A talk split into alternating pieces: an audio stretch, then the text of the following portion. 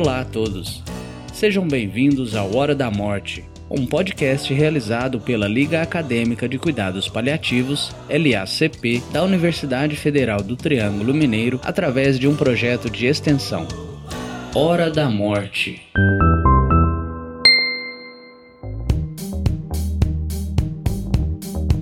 Olá, sejam bem-vindos a mais um episódio especial do nosso podcast Hora da Morte.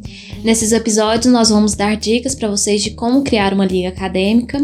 E hoje, o tema do nosso episódio é como lidar com a burocracia na criação de uma liga acadêmica. Meu nome é Joyce, eu sou diretora de ensino da Liga Acadêmica de Dados Paliativos da UFTM e hoje eu estou aqui com o Daniel. Olá a todos, Bem-vindos ao nosso podcast. É um prazer estar aqui com vocês de novo. E eu também estou com a acadêmica de medicina Helena. Olá a todos, meu nome é Helena. Faço parte da Liga Acadêmica de Saúde e Espiritualidade da UFMT, em Cuiabá. Eu fui membro fundadora da Liga e hoje estou como membro honorária e gostaria de agradecer ao Daniel e à Joyce pelo convite de estar aqui com vocês. Então, dando sequência ao último episódio em que nós falamos sobre como escolher um orientador e um tema central para uma liga acadêmica, hoje nós vamos tratar de um tema que, na minha opinião, é um pouco mais complexo, é um pouco mais chatinho, mas que se ele não for tratar com cuidado devido, ele pode complicar na criação de uma liga acadêmica e até mesmo na solidificação de uma liga acadêmica. Eu percebo que muitas ligas acadêmicas, principalmente na faculdade que eu frequento, passam por várias mudanças de núcleo, de diretoria e ano após ano, muitas ligas acabam fechando por conta de não ter uma consolidação na burocracia e no estatuto da liga. Daniel, você como orientador da Liga de Cuidados Paliativos, qual é o primeiro ponto você acha que os estudantes devem abordar com o orientador quando forem procurar a diretoria de ensino do curso para ver essa questão burocrática? Quando a gente fala em burocracia, sempre nos dá um frio na barriga, né? Porque já pressupomos que é um processo moroso, desgastante, dispendioso em termos de tempo e que muitas vezes tem orientações que a gente mal compreende, que dirá então seguir essas orientações. Mas o primeiro passo seria conhecer essas burocracias, saber onde eu devo ir para buscar informações. Num primeiro momento, o que a gente precisa é disso, é de informações a respeito do que a gente precisa fazer. Quando a gente fundou a Liga de Cuidados Paliativos, a LACP, nós estávamos num processo de transição. Anteriormente, o registro todo era feito no papel. A gente elaborava alguns documentos, o coordenador assinava e nós encaminhávamos para a Pró-Reitoria de Extensão, que analisava e dava um parecer favorável ou não. Inclusive, o nosso curso de extensão que precedeu a criação da liga foi feito dessa forma. Quando a gente foi fazer o registro da liga propriamente, já eram outros processos. Estava iniciando a utilização do sistema SigProj, que é uma plataforma digital online utilizada no país inteiro. Se eu não me engano, foi criada pela Universidade Federal do Rio Grande do Sul e ninguém tinha informação sobre essa plataforma.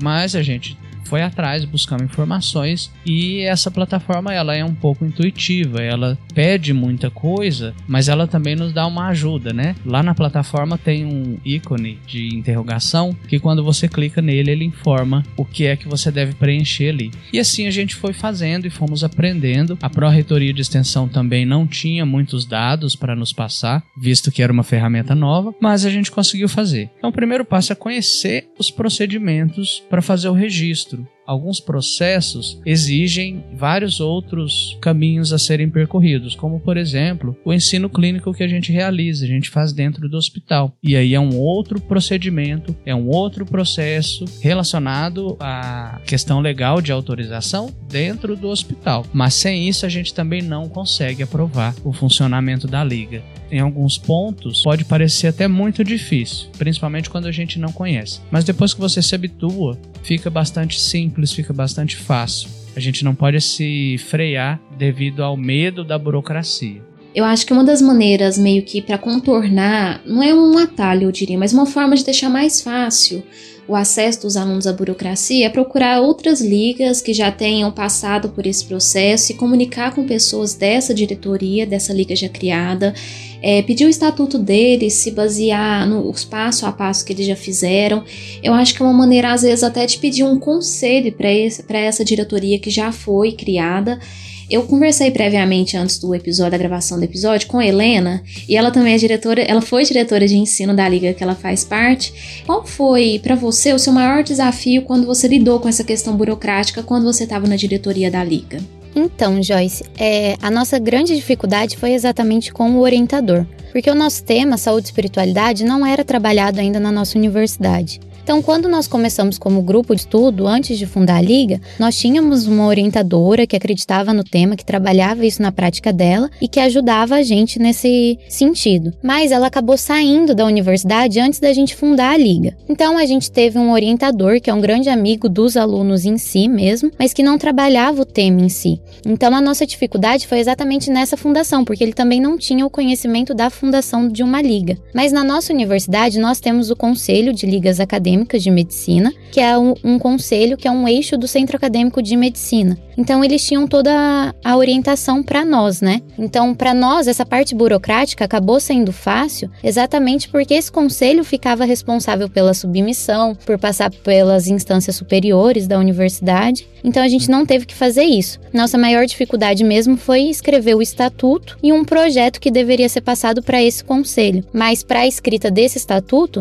nós tivemos como base outras ligas que já haviam sido fundadas e a gente também pegou de outras instituições, como por exemplo a ABLAN, que é a Associação Brasileira de Ligas Acadêmicas de Medicina.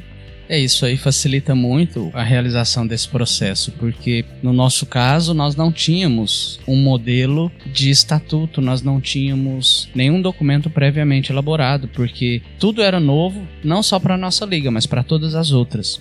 Então nós tivemos que buscar fora da universidade informações e, e parâmetros para que nós pudéssemos nos basear, inclusive para criar o estatuto. Como por exemplo o próprio site da Ablan, que tem um estatuto previamente elaborado, a gente utilizou ele e vários outros, pelo menos cinco outros, para elaborar o nosso estatuto. A universidade ela dispunha de um modelo extremamente seco, enxuto, somente constando como seria a construção. Então tinha lá o primeiro tópico das disposições gerais, depois do funcionamento, dos membros, e não tinha mais nada. O resto estava em branco, literalmente do jeito que eu estou falando para vocês. Então nós não tínhamos nenhuma orientação nesse sentido. Tivemos que buscar fora. Na época eu ainda era acadêmico. Tivemos que buscar em outras ligas, em outras fontes de informações como criar esse estatuto. E nenhuma outra liga na nossa universidade tinha já um estatuto pronto. O que nós tínhamos até aquele momento era um regimento ou um regulamento que não se encaixava no modelo de estatuto. É, cada cada instituição tem o seu, as suas particularidades. Por exemplo, na minha instituição, o problema não é você conseguir um orientador, o problema não é você conseguir fazer um estatuto, o problema realmente é você, de repente, atender todos os quesitos do conselho de ética, é você esperar prazo que demora muito, são vários processos, passa por um órgão, depois passa por um conselho. Realmente, cada instituição tem a sua particularidade. Um outro ponto que eu queria acrescentar, Joyce, hum. é sobre a questão da orientação e do apoio que a Helena comentou, né? Que na universidade dela eles têm o conselho que faz essa orientação e toda essa parte burocrática. Isso facilita muito para o aluno, por um lado, né, o aluno apresenta o projeto, apresenta um modelo de estatuto e eles dão continuidade se for do interesse e se atender, obviamente, às diretrizes da instituição. Porém, isso também limita um pouco porque o aluno ele deixa de participar de um processo que pode ser extremamente produtivo para o seu crescimento pessoal e profissional também. Afinal, todos de nós, quando profissionais, temos que lidar com esse tipo de burocracia, com esse tipo de documentação. Talvez seja uma visão pessoal minha, mas eu acredito que limita um pouco nesse sentido. Depois de alguns anos que a gente tinha fundado a LACP, criou-se dentro da universidade o Comitê de, de Ligas Acadêmicas que é formado por membros de ligas acadêmicas e alguns membros das pró-reitorias de extensão e etc. E esse órgão, esse comitê, ele tem poder deliberativo. Então ele é quem aprova o registro de uma liga nova, por exemplo.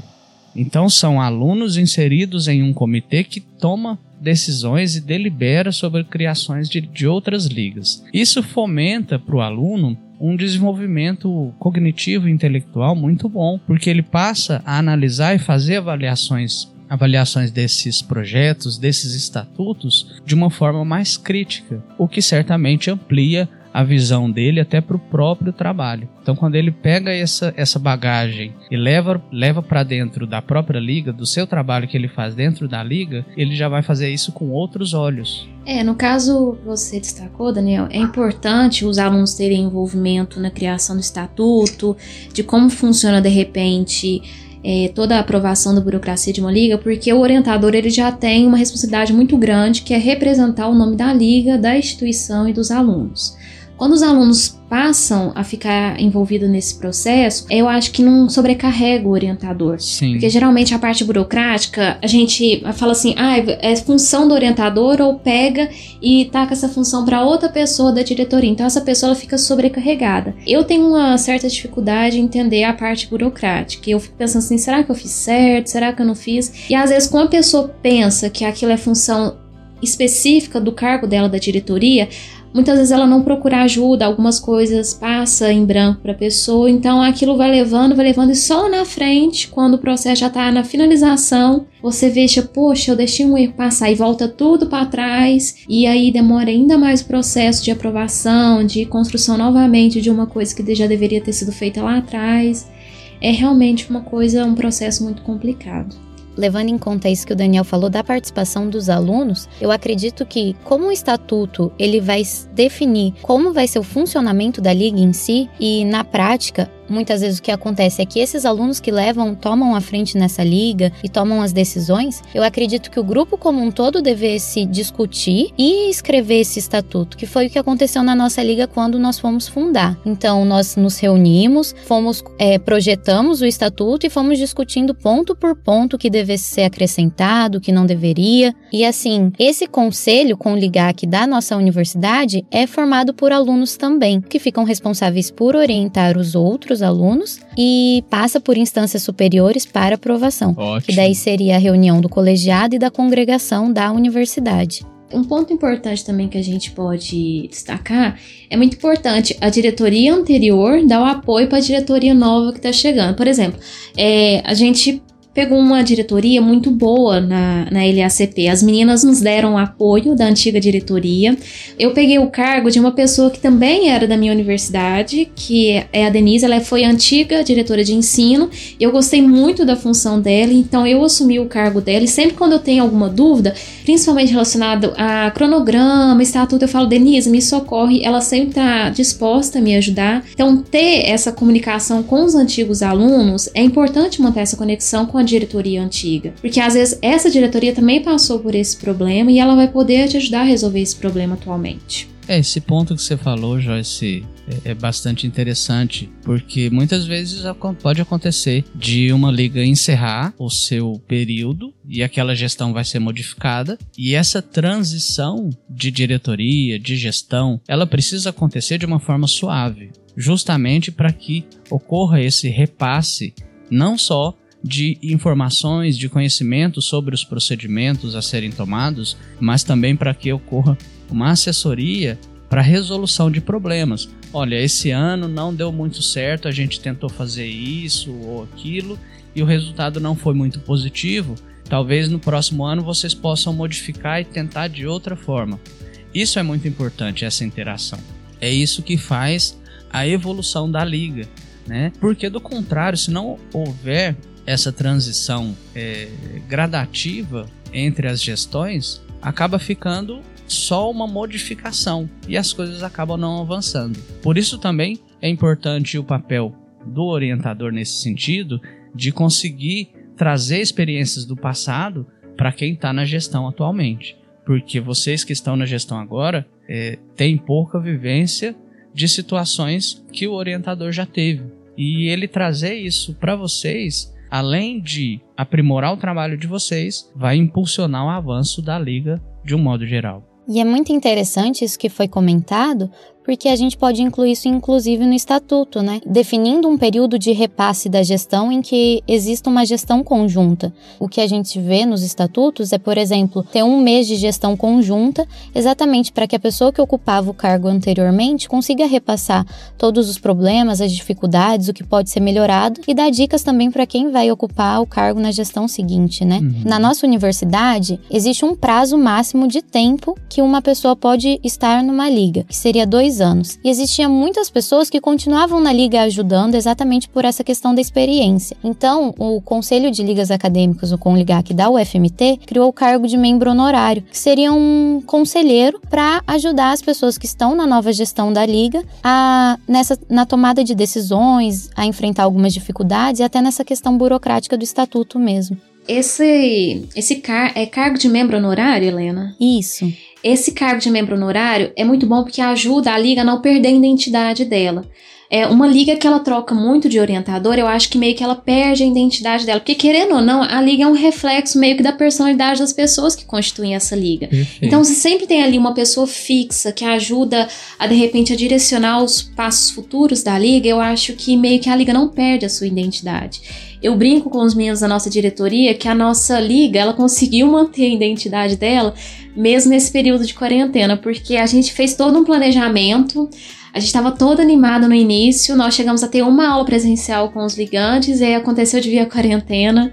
A gente teve que mudar todo o nosso processo de como lidar com os problemas, mas a gente conseguiu manter a qualidade. Bem, na minha opinião, a gente conseguiu manter a qualidade que a Liga oferece para todo mundo. Sim, também acredito que a gente conseguiu, Joyce. Isso se deve principalmente ao empenho de todos vocês em não ficarmos parados. Nós poderíamos estar tá utilizando a, a situação atual da pandemia para justificar um, uma ociosidade por parte das atividades que a Liga desenvolve. E, no entanto, esse podcast já é uma prova de que a gente se recusa a ficar parado, a gente quer estar sempre em movimento. Isso é muito importante, não apenas para o desenvolvimento dos seus membros, mas também para o objetivo principal da liga, que é a difusão do conhecimento relacionado aos cuidados paliativos. Não apenas para a comunidade interna, que seriam os acadêmicos da nossa universidade, mas também para a população externa, a comunidade, a sociedade como um todo. E é muito interessante isso que você falou da identidade da liga, Joyce, porque muitas vezes uma pessoa toma a frente na liga.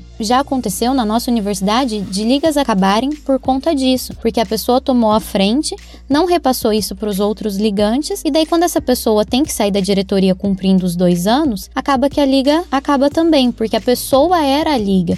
Então é muito importante a gente passar essa identidade para a liga em si e não para um membro só da diretoria, né? Ter uma coesão entre os membros da diretoria para que todos representem a liga e que a liga tenha uma continuidade. Esse é um ponto fundamental, Helena, que você comentou, que é sobre essa identidade, né? A liga, ela não pode ser unilateral. Ela tem que ter sim uma identidade, mas essa identidade não pode ser de uma pessoa. Na nossa universidade nós também tivemos ligas que funcionavam muito bem e quando aquela pessoa que tomava a frente se formou e saiu da universidade, a liga não conseguiu se manter de pé, porque não haviam outras pessoas com disposição ou com disponibilidade de tempo para fazer a liga continuar funcionando e essa liga se encerrou. Isso é muito triste, porque são assuntos relevantes. Ainda que tenha somente uma pessoa incentivando, correndo atrás e fazendo as coisas funcionarem, se dão certo, não é porque aquela pessoa quis, é porque realmente tem importância. E se não tiver outra pessoa para levar isso adiante, a liga fatalmente vai morrer. Acho que é importante, inclusive para quem está começando, para quem quer fundar uma liga, sempre pensar dessa forma, é, de não colocar somente a sua cara na liga. Eu fiquei durante os dois primeiros anos da liga como presidente, depois assumi outro cargo que foi de diretor de ensino também, e já no último ano eu fiquei mais de retaguarda para que a gestão que estava na frente pudesse tomar as rédeas e assumir essas funções, desde que a liga, obviamente, não perdesse a sua identidade. Então nós conseguimos criar uma identidade para a liga e não para a pessoa que está lá. Então, Daniel, mas você fez isso de uma maneira consciente, né? A Liga de Cuidados Paliativos do FTM não sentiu um baque tão grande de uma diretoria para outra, justamente porque uma pessoa ficou ali, igual você falou, na retaguarda, tomando conta de tudo aquilo que estava acontecendo. Primeiro você estava ali no, no palco principal, na, na linha de frente, aí depois gradativamente você foi soltando as redes e foi permitindo que os alunos também se envolvessem mais no processo, igual você falou. Isso foi questão de antes, não foi do dia para a noite. Então, para finalizar agora o nosso podcast, eu acho que é importante destacar três pontos é importante manter uma conexão com a liga anterior, fazer com que a transição de uma diretoria para outra seja suave. É muito importante que não só o orientador, mas que também os alunos conheçam parte do processo do estatuto, da burocracia, que tenha mais de uma pessoa envolvida, que corra atrás do núcleo de ensino do curso. É importante conhecer todo esse processo. Helena, você tem mais alguma coisa é, para destacar? Algum conselho? Não, eu só queria parabenizar mesmo a vocês por esse podcast. Eu acho que é extremamente importante a gente passar essa informação para outras pessoas que queiram criar as, as ligas. Fico disponível também para se caso alguém queira fundar uma liga, tenha dúvidas sobre o estatuto, pode entrar em contato comigo. Eu estou aberta a repassar os documentos que nós utilizamos na fundação da Liase e parabenizar mesmo porque é um projeto muito interessante que eu tenho certeza que vai auxiliar outras pessoas a realizarem o sonho de fundar uma liga e de levar um temas importantes para a comunidade no geral. Daniel, tem alguma coisa para falar para encerrar? Agradecer a participação da Helena também e dizer que as burocracias elas existem por algum motivo elas existem e por outro motivo elas são difíceis de serem seguidas mas que a gente não deixe, nem ninguém deixe de, de seguir adiante com a criação de liga ou com qualquer outro projeto que tenha em mente por causa disso. É tentar seguir exatamente o que está escrito e conhecer as legislações, as diretrizes, fazer de qualquer jeito qualquer um consegue fazer, mas para fazer dar certo precisa fazer certinho conforme é recomendado. Então quero agradecer muito Daniel por ter aceitado o convite. Quero agradecer em especial a Helena, eu adorei a sua participação no podcast. Para vocês que escutam o nosso podcast, muito obrigado pela audiência. Vocês podem entrar em contato com a LACP pelo Instagram ou pelo Facebook. Todas as informações para o nosso contato vai estar descrito nas informações desse podcast. Na próxima semana, nós vamos ter curvas de funcionalidade, como reconhecer as perdas funcionais e o que fazer diante do declínio. Espero que vocês tenham gostado e a gente se vê na semana que vem. Tchau, tchau. Um abraço. Tchau, muito obrigada.